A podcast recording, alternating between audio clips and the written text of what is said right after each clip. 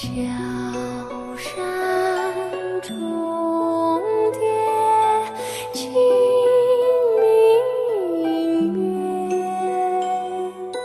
冰雨渡香塞雪。蓝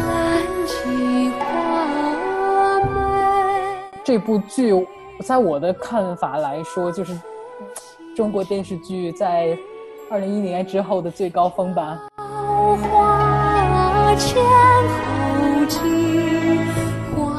他真的很喜欢甄远道，因为他觉得甄远道是一条汉子。你就是我的，威廉一世，我就是你的俾斯麦吗？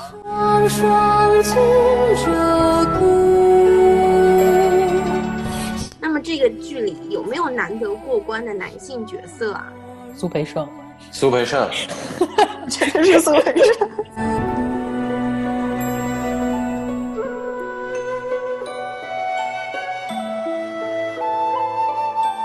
为了家族，为了那种母家的荣耀，他牺牲了很多。他知道他要尽自己的责任，但在但在他尽责任的同时，他也想活成他自己，他也想追求真我。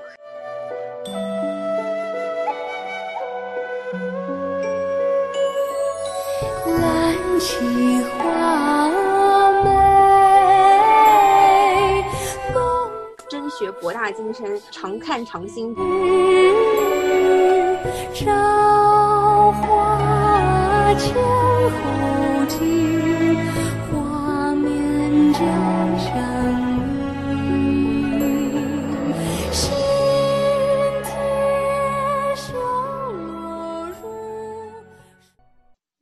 亲爱的姐妹们，大家好，欢迎来到姐妹合众国，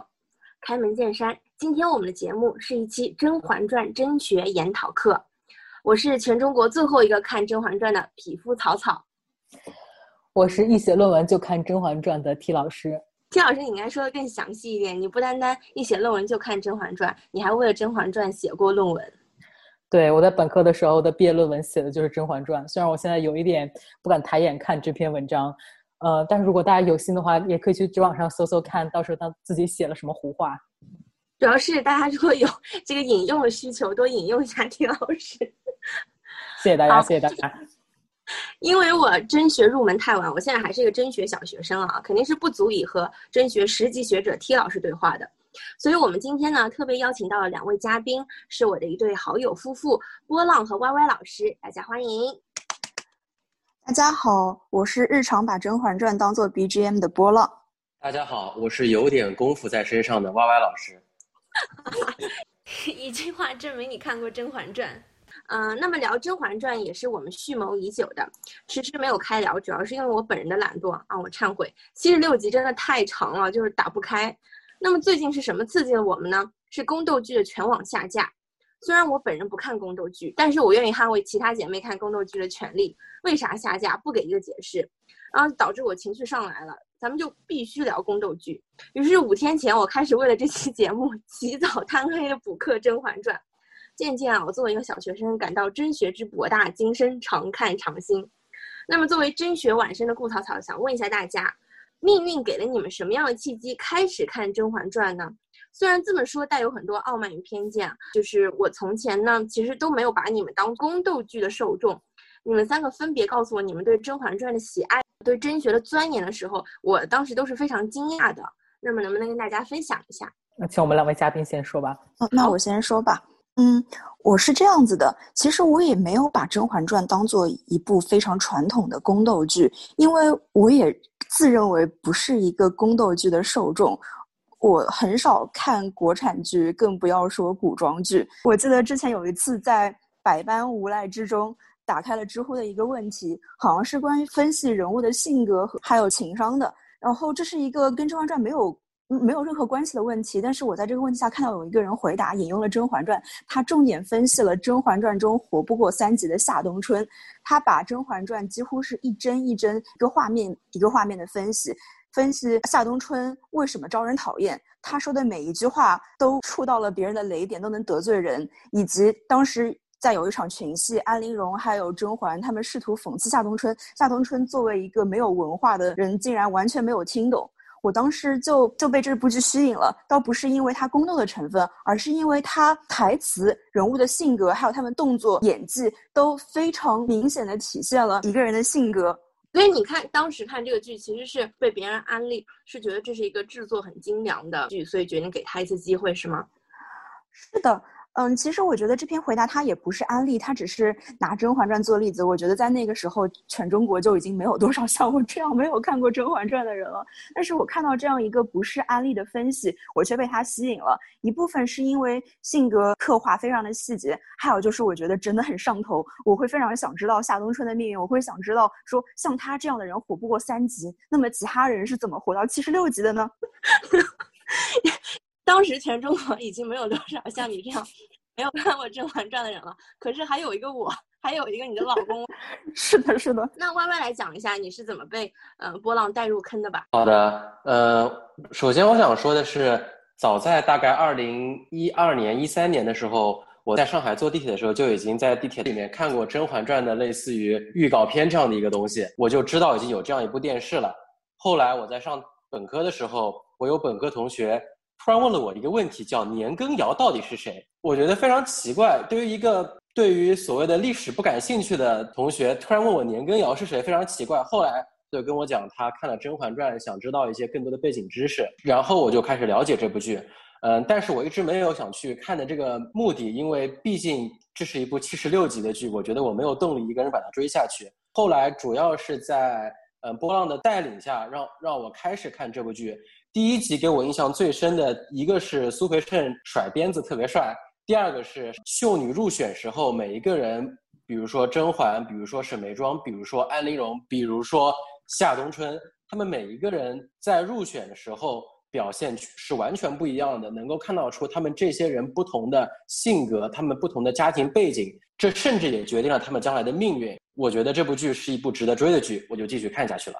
那所以你们俩在家吃饭的时候，就是会不约而同的打开《甄嬛传》，然后就是就就着本剧下饭，然后开始进行深刻的人物性格大讨论吗？是这个样子的。我们第一次看的时候是非常认真，我带着 Y Y 老师按着他的头一步一步认真看，不能做任何别的事情。而现在的话，就更多是一种消遣，就是我们吃饭的时候会把电脑放在一边，也不需要认真看，可能各自刷刷手机，但是《甄嬛传》会当着 B G M，偶尔会有一些重点的话，我们可以暂停讨论一下。天老师来讲一讲吧。我我没有，我刚才就想象了一下，就是夫妻一起吃饭 看《甄嬛传》的场面，觉得非常的棒，给两位点赞。我我 我看的契机就是我妈，我妈就是一个什么剧火追什么剧的妇女，我。没有赶上《甄嬛传》的首发，我也是，就是好多人都看完了，然后表情包已经漫天飞的时候，我妈有一次突然吃饭的时候，好像看的那一集就是皇上皇后离宫，甄嬛在华妃的宫中跪跪到流产那一集，然后我当时就真香了，我说我就我操真好看，然后从头到尾自己看了一遍，我好像大概除了。中间甄嬛什么离宫修行的那一部分，我每次重看的时候都跳过。其他的部分，可能我真的就是写论文的时候，觉得又不想接受一些新的内容，但是我又想吃饭的时候干点什么，会会随便打开一些《甄嬛传》看。真的就是可能我也不知道，反复最起码看了有十多遍吧。后来又去看了小说，嗯，就慢慢的觉得这个剧真的是博大精深，值得我反复的观看。我发现所有看《甄嬛传》的人都非常喜欢把甄嬛离宫和甄嬛回宫这一段跳过。对，不想看甄嬛和果郡王谈恋爱吗？他们两个人谈恋爱非常非常的不好看，觉得又奇怪，又莫名其妙，又不负责任，又给后面的甄嬛回宫带来极大的危险，又很偶像我们有的时候，对我们有的时候看这这一段的时候，是会专门跳掉甄嬛和果郡王 cut，就是我们可以看看皇帝在做什么，太后在做什么，皇后在做什么，但至于甄嬛和果郡王，我们真的不想看。还有就是甄嬛前期在甘露寺受了太多苦，很多时候我们喜欢把《甄嬛传》当消遣，也是因为《甄嬛传》本质上是一个玛丽苏爽剧。虽然偶尔甄嬛会有那种低谷期，但是她很快就会逆袭。偏偏那一段是她低谷期最长的时候。很同意两位说的。我为了补课呢，所以我就采用了一个比较极端的手段，为了跟上大家的节奏，并且知道故事里边谁是谁，所以我去打开百度百科词条，把整个呃七十六集的剧情狠狠的补一下。然后这个剧情真的非常干，只介绍了每一集发生的一些重要事件。我看下来感受也确实是这样的，就《甄嬛传》说到底还是一个玛玛丽苏爽剧爽文。所以就从头到尾感觉各种各样男的、各种各样女的都会对甄嬛多多少少产生怜惜啊，或者爱慕之情啊。这也是为什么她最能能赢到最后。反而因为这样，甄嬛作为女主角并不是我最喜欢的角色。但是我因为毕竟还是一个真学小学生，我的判断可能不太作数。想问问大家，在《甄嬛传》当中最感兴趣的角色是谁，或者说最喜欢的角色是谁？就你对他感兴趣，是不一定要喜欢他了吗？比如说，我对皇帝其实很感兴趣，但是我我大概看的时候，每十分钟都想杀一次皇帝。真学小学生，你先说说。我想，我很我很想知道你最近恶补了七十六集这么大的体量的剧，有什么第一时间的感受，想跟我们分享一下？也没有全部看完七十六集，毕竟实在太长了。然后我都是呃，相当于直接看了那个考考点和考纲那种那种 补课方式，比如说。B 上的视频解说啊，或者看我朋友给我发的各种抖音小视频啊，给你解密《甄嬛传》当中你没有注意到的小细节啊，看看大家写了一些《甄嬛传》的心得体会啊，一些真学精华帖这种。所以我我这个补课的方式其实是有一点偷懒的，或者有一点急于求成。我看下来感受。我有体会到你们之前跟我说的《甄嬛传》中每一个人物都有自己立体独特的地方，你会对绝大多数的人产生同情的。目前为止，我完全没有办法产生同情的，应该就是皇帝吧？就他作为整个后宫之恶的集大成者和根本原因，从来都没有做过什么。就他但凡做一点好事，或者做一点让人对他能心头稍微软一下下的事情，都是因为他有孩子了。就说到底在乎自己这个金鸡吧，能不能传下的一个种。然后或者他就是因为又想起他那个纯元皇后，然后就是梦里永远的初恋。就这男的能不能长大，就非常烦人。但是因为他在各种妃子啊，还有他娘，然后还有大臣之间的斡旋，不停的考验大家，不停的呃。就是想想试探大家的心意，我知道，就这份帝王心术，我觉得不管是小说还是电视剧里，都表现是非常好的。所以我对他这种王道怎么在这这群人当中显示他自己天下霸主气度，其实是有点感兴趣的。但这就到另另一种情况，就本质上我是一个很爱看权谋的人，只是我以前没有把《甄嬛传》这样的宫斗剧拔高到权谋剧的这个层次或者类型吧，所以我对这一类的题材的文艺作品会有一些轻视。这也是为什么我作为一个稍微有些厌女的人，在这个 剧里会这么在意皇帝的所作所为，就想看他怎么闹。但是这个人真的非常讨厌，一方面就是我本身也不太喜欢雍正这个历史人物，再一个皇帝就是疑心病，就所有各种。作品当中最爱写的就是皇帝的疑心病，他越是疑心，他所说的话或者他对别人做出的测试就越是诛心，那别人怎么能不背叛你呢？我看的时候支撑我这个特别大的动力就是看他最后的时候非常凄惨，然后甄嬛告诉他这个他所有的孩子都不是他亲生的那就那一幕，然后我知道这个结局，我才能吃下定心丸，安安心心的看他在这里边怎么闹。我想对草草的发言做一个补充，就是我非常同意草草说的，皇帝是一个非常讨厌的渣男。但是，作为一个刚刚《甄嬛传》入门的人，你可能不知道，在甄嬛后期回宫之后，皇帝其实有很多细节表现出了他对甄嬛的真爱。即使他作为帝王，他不能给到那种就是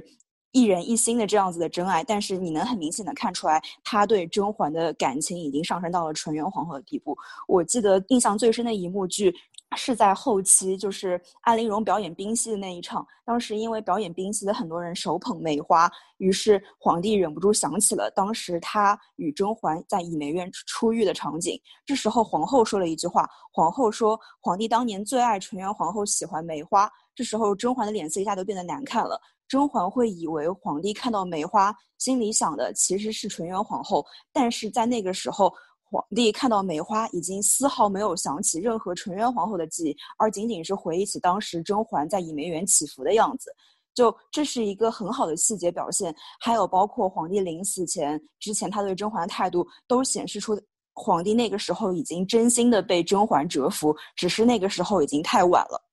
对，而且皇帝当时好像评价的还是你和纯元都是什么心思至纯之人，就大概这个意思。你就觉得可是的，能是的，他已经分开了纯元和甄嬛，就真的已经把这个人当成一个女人爱。虽然那个时候甄嬛已经没有心了，就已经不爱他了。我为什么那么同意草草的发言呢？因为我觉得，即使皇帝在那个时候那么爱甄嬛，爱甄嬛就跟爱纯元一样，他爱的也不是甄嬛本来的样子。我记得他们在甘露寺第一次复合的时候，甄嬛的态度就一直是我之前太任性，所以才离宫。现在三年了，我知道我的错误了，我愿意回到皇帝身边。皇帝可能是需要一个台阶下吧，而且他作为。帝王他确实不会愿意主动承认错误，但是他会坚持说你以前太固执、太不懂事，而现在的话你终于懂事了，你终于愿意乖乖回到我身边了。我觉得你现在变好了，所以我愿意说，就是某种程度上他还是在把甄嬛当做一个他的奴隶，或者说他的手办。让他之前觉得这个手办虽然很好看，但是可能扎手，结果后来发现三年之后。三年在宫外的生活，把他打磨的光滑了，他他觉得好玩了，他摸起来不会扎手了，他才重新喜欢上。可是他喜欢的是真的甄嬛吗？他不是，他喜欢的是甄嬛装出来的样子。这两位真学大师信手拈来的各种例子，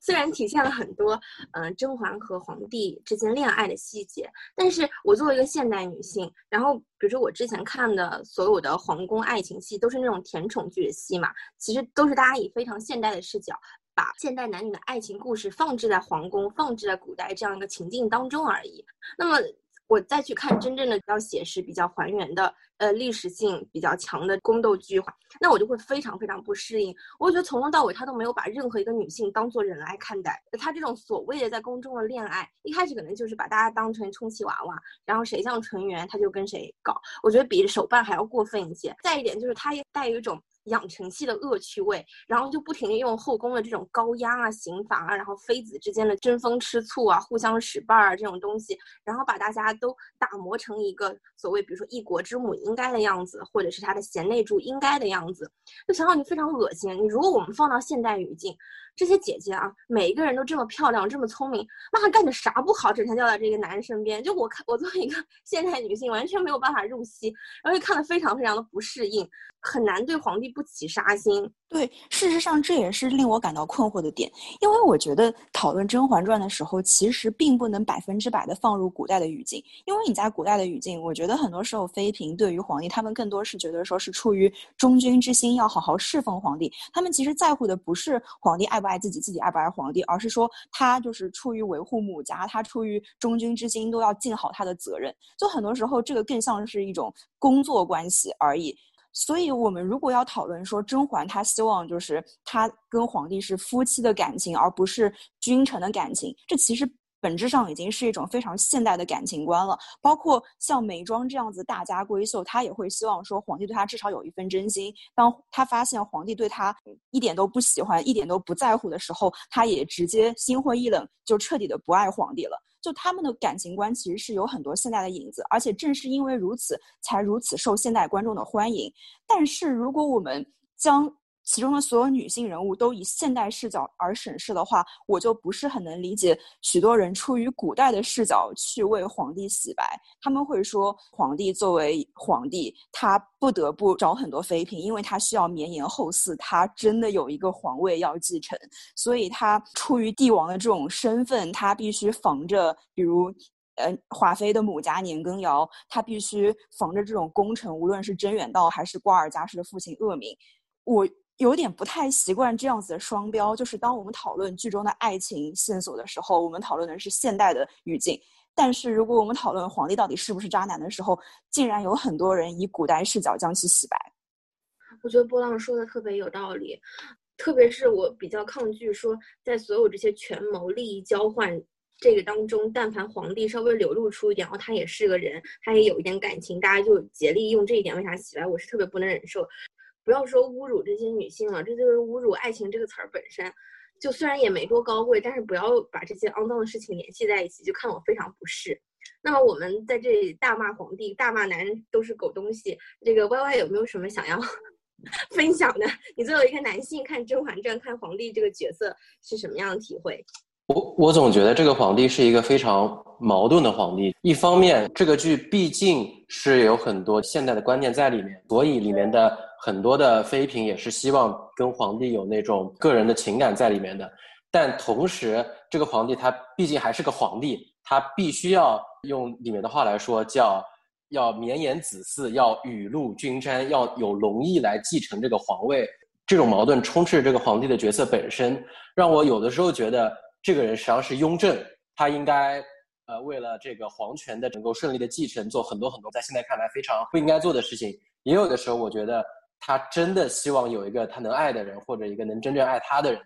这种矛盾让我觉得皇帝这个角色是一个非常有意思的角色，但同时他的很多很多行为也是不可以原谅的。有的时候看到皇帝，我会想到我很小的时候，比如说看《还珠格格》，我会记得《还珠格格》里面小燕子直接对着乾隆说说。你为什么要有那么多的妃子？你有一个令妃娘娘不就行了吗？为什么还要有香妃娘娘呢？为什么一个男人不能只有一个女人呢？那是二零零一年的剧，二零零零年的剧里面尚且会有人说出这样的话，但是放到二零一几年，放到二零二零年，很多人却还在为皇帝这样洗地。我觉得，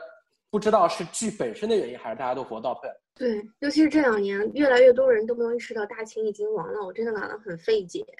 而且还会就是有看到那些大家会畅想说自己如果有好几个妃子会怎么怎么样，会想要什么什么样的妃子，会觉得一阵恶臭，一阵恶心。那我想问一下大家，在这个剧中，目前以我一个小学生的视角理解，说是不是甄嬛后来爱的那个男的果郡王就是？对标皇帝的一个正面形象呢？因为我目前没，其实没有看到太多他的戏份，我就看了他为了甄嬛喝毒酒那那一幕，但是对这个角色没有任何感情，并且觉得他长得非常一般。请问各位甄学家会认为果郡王值得一个白月光吗？很明显，我觉得果郡王不值得。但是我觉得讨论果郡王这样一个角色，其实要从。嗯，他本来应该是什么样子，和他呈现到剧里面呈现出来的样子，这两点分开谈。因为我个人对，呃，果郡王的演员李东学是持一点批评态度的，而且我觉得也有一部分编剧还有原著作者刘莲子的原因在。如果我没有记错的话，刘莲子想把果郡王塑造成一个非常完美的那种白马王子的形象，但事实上就是无论是出于演技还是很多台词。果郡王设计的并不是很好，主要为人批判的是，比如说他在刚遇到甄嬛的时候就偷看甄嬛洗脚，而且直接调戏甄嬛的脚，说她又大又白什么的。就这个，即使放在现代都有性性骚扰的意味，更不要说在古代。但另外一方面，就我能理解为什么很多人会欣赏果郡王，因为他确实超出了。古代的那种视角，就是他会希望是一生一世一双人，他只爱甄嬛，所以即使在后期在很危险的状态下，他也不希望真正的娶浣碧或者孟静娴为妻。嗯，他会在甄嬛遇难的时候挺身而出，无论是甄嬛在华妃宫中被罚跪流产，还是之后甄嬛在从甘露寺去凌云峰的路上因为下雪还有生病昏过去，他都是他出现了在帮助甄嬛。他确实是一个。真心爱甄嬛原来的样子，在甄嬛受难的时候愿意帮助她，愿意承担一部分的责任，并且只爱甄嬛一个女人的男性，这个在古代是非常罕见的。而另外一方面呢，我们也会觉得他是一个不太现实，嗯，并没有真正意义上承担保护甄嬛和甄嬛家族责任的人。这主要体现在后期，就是我们知道他很爱甄嬛，但他似乎觉得感情大过天。以至于他甚至碰都不愿意碰浣碧，但是他和浣碧在一起是建立在一个他爱的是浣碧这样的谎言上。他如果碰都不碰浣碧的话，其实是会引起皇帝的怀疑，而一旦引起了皇帝的怀疑的话，甄嬛的处境就非常的危险。而后期就是甄嬛发生那么多事情，确实也是因为果郡王坚持不做任何掩饰，坚持说他心有所属其他女性，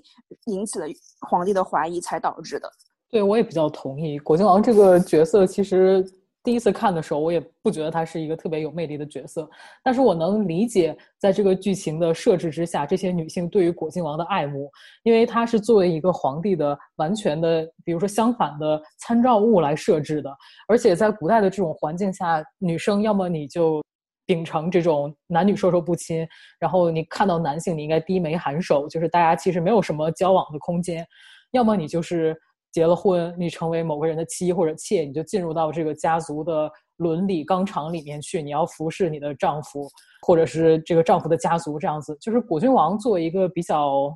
怎么讲，具有浪漫主义精神的这样的一个人吧。他的这个风流倜傥，他的这个诗书才华，他对于这个世界的一些看法，而且他的这种呃，对于所有陌生人的这种善意，可能我觉得他也不是装的，他就是有这种对于普通人的善意，可能是真的会吸引到很多，尤其是底层的女性的。所以我觉得这个人在这个剧里面的文本里面，他是有被爱的客观条件的，但是这个演员表演出来的。呈现对于我来说，我觉得作为一个现代女性的视角来说，实在是不够的有吸引力。我觉得这又回到了古代和现代语境不同。就是如果你放在古代语境，你会觉得，嗯，果郡王就是一个像贾宝玉一样的人物，就是他会将所有的女性都视为一个个独立的个体，而且会觉得每个女性都有不同的闪光点，所以他会夸浣碧，他会夸浣碧就是红配绿穿的很好看，他也会觉得叶澜依笑起来的样子非常好看。就是他会真心实意的流露出他对不同的女性在不同细节上的赞赏，但是如果我们放在现代语境，我们就会觉得他这样的人是不是就是海王一样的角色？他会处处留情，像个中央空调一样吸引很多女性。就这个时候，我们就会觉得放在古代语境，他是一个非常非常少见的难得尊重女性的男人，所以他值得被爱。但是放在现代语境，因为我们会觉得说是被男性尊重是一个必须，而不是一个锦上添花的特质。这个时候，我们就会觉得，如果你只爱一个人的话，你需要更多的洁身自好。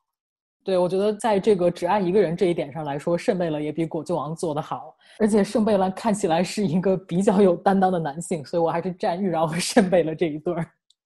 甄嬛传》这部剧本身讲的就是如何成功的活到第七十六集。这样一个最终的目的，这是我们最终想要做到的一个结果。包括甄嬛回宫之后，甄嬛的主要矛盾在于，她这两个孩子不是皇帝的，她需要瞒这件事情，她也需要瞒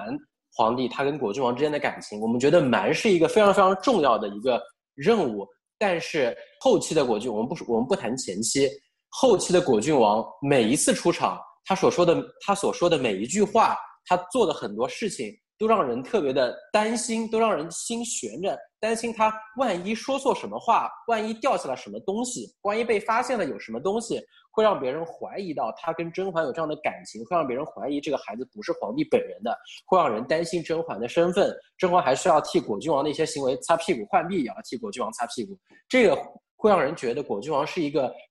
单纯只是为了爱情，但是很多时候会显得不负责任的一个人，这是他。后期的很多行为让别人对他有不满的地方的原因。嗯歪歪老师的发言让我想到一个非常有意思的点。我觉得果郡王还有一个比皇帝更受欢迎的点，在于他是一个非常不练权的人。就很多时候，我们即使放在古代，我们也会觉得皇帝做了很多伤害女性的事情是出于权力的考量，就是他知道华妃很爱他，但他还是要防着华妃，他还是要亲手杀了华妃的孩子，就是因为他防着年羹尧，他不希望年羹尧得势。他同时他也会防着甄嬛，因为防就是他担心甄远道。他做了很多以权力之名伤害女性的事情，而果郡王恰恰相反，果郡王是一个不练拳到他甚至没有意识到他需要为甄嬛做出掩饰的人。你可以把他理解为他是一个非常不负责任、需要擦屁股的人，但其实这也是我感觉是编剧试图体现果郡王跟皇帝的极致相反，他不练拳到极致。另外一方面呢，就是在七十六集大结局真正活到最后的，除了甄嬛这个玩弄全十环的最高明、最厉害的人以外，其他的反而是像静妃、心常在这样子完全不练拳，在后宫夹缝中生存，但是却活到最后的人。其实我觉得某种程度上，嗯，编剧或者榴莲子有这么一点传达出，如果你不是玩弄权术玩弄的最厉害的人的话，你还是。不要那么练拳，可能会过得更好一些。这样子一个价值观，这里有一个问题啊，就是所有皇帝的兄弟都是不可以练拳，一旦露出一点点练拳的呃苗头的话，皇帝一定会对他们赶尽杀绝的。这一方面也可能是果郡王的本性，再一方面也可能就是他真的为了活下去，他也必须得这样。他有很多次。我看很多解析都是他要和权力或者任何野心的苗头划清界限，然后才能重新获得皇上的信任。尤其是在皇帝又是这么一个多疑的人的情况下，就这一点我倒不会觉得是他的优点，只不过是一个保命的上策而已。但就像歪歪老师说的，他即使是在保命这个最基本的要求下，都很多事情都没有做到很好，所以会让我对他印象分更加节节往下掉。对，而且我我我倾向于认为果郡王确实是一个不练拳的人，就在剧中确实有练拳，比如这个敦亲王，还有历史上的老八老九都已经被皇帝下手了。确实，果郡王有表现出那种就是求生欲很强的，需要通过话术来让皇帝放心。但我感觉这更多的是皇帝的多疑。就果郡王确嗯确实有很多行为能体现他并没有那么喜欢权力。我是觉得两者都有，因为我觉得他确实也在扮演一个人设，就是他是一个闲云野鹤的王爷，这样子就能降低皇帝的对他的警戒心。但是就是在于他已经扮演了这么多年，就是他是应该是一个非常会演戏的王爷，但是在后期他和甄嬛这件事情上，他就那么的沉不住气。我觉得一方面可能就是他真的很爱这个女人，另一方面我也不知道这个人确实可能也存在一些权谋术上的弱点和缺点，这两方面我觉得都有。嗯我想问大家一个题外话，那个果郡王跟甄嬛睡了几次啊？应该睡了好多次吧？对，你应该问睡了几集，倒不倒不是睡了几次，他就中间那几集是有机会的，然后他们就怀孕了，那请问温太医和眉庄姐姐是不是只睡了一一次一次是一发入魂。那所以是不是皇帝有点不太行啊？皇帝都是这样45认为了，的你在想什么？就皇皇帝跟大家就是这么多年待在一起，就算没有打胎大队，机会也是很多的。但是你看人家果郡王几集搞定两个宝宝，然后温温温太医一次就也生了孩子，皇帝是不是不太行啊？就首先，雍正本人就是他很忙的，他有这么大一个国家要治理，他有前面有人在反对他做事情，后面有人在搞他的小孩们，他要有就是有有很多的阿哥和公主，真的太难了。雍正本身是一个非常非常忙的人，但我想插一句，就是他好像非常喜欢灵性的那些妃嫔都是不孕不育的，比如前期的皇呃华妃，还有就是他不得不每个月的什么初一十五要去找皇后，还有就是比如安陵容啊，嗯、就是真的能怀孕的，像眉庄什么的，她其实很少去。然后甄嬛的话，因为她经常去，所以甄嬛也经常怀孕。就她有一个 taste 是吗？她的 taste 就是不孕。我觉得准确的应该说就是，除非一开始就注定了的，比如说像华妃，因为年羹尧她注定不可能怀孕，后期她但凡喜欢一个什么人，她可能会注意到这个人，她可能会看到这个人本身就意味着这个人可能成了皇后一党的人，她既然成了皇后一党，她就不可能怀孕了。或者会成为皇后的目标。对，会成就是你一旦成为皇后的目标，或者成为皇后一党的目标，你也可能被下药什么的，也不能怀孕。，对比如叶澜依。对，也比如叶澜依。而且我记得有一集不是说什么这这个月皇后政务忙才去了后宫七次，所以就证明她，比如说她多的时候，我们想如果她去到十五次，就每隔一天就要去睡一次，然后这个可能还不是每一个人都睡得到，那就比如说睡了三四个，然后这三四个女性呢还要考虑她们是不是处在这种可以受孕的阶段，感觉这确实是一个概率问题，并不是那么好，子孙满堂。那皇帝有什么意思，朋友们？没有意思，特别是当雍正太累了。你能想象你每天睡觉的地方和你办公地方就只隔一道门吗？可以啊，我我就是啊，我就写论文的地方和我睡觉的地方就很近啊。你能想象这种事情要过一辈子干到你死吗？那这他也自找，他要真的想把这个隔开来，他可以造五百个房子。但是说话，我觉得疫情期间就是工作的地方和睡觉的地方只隔一扇门，已经不错了。但是疫情你有下班的时候，当皇帝是没有下班的时候的。嗯也是。新帖绣罗襦双双金鹧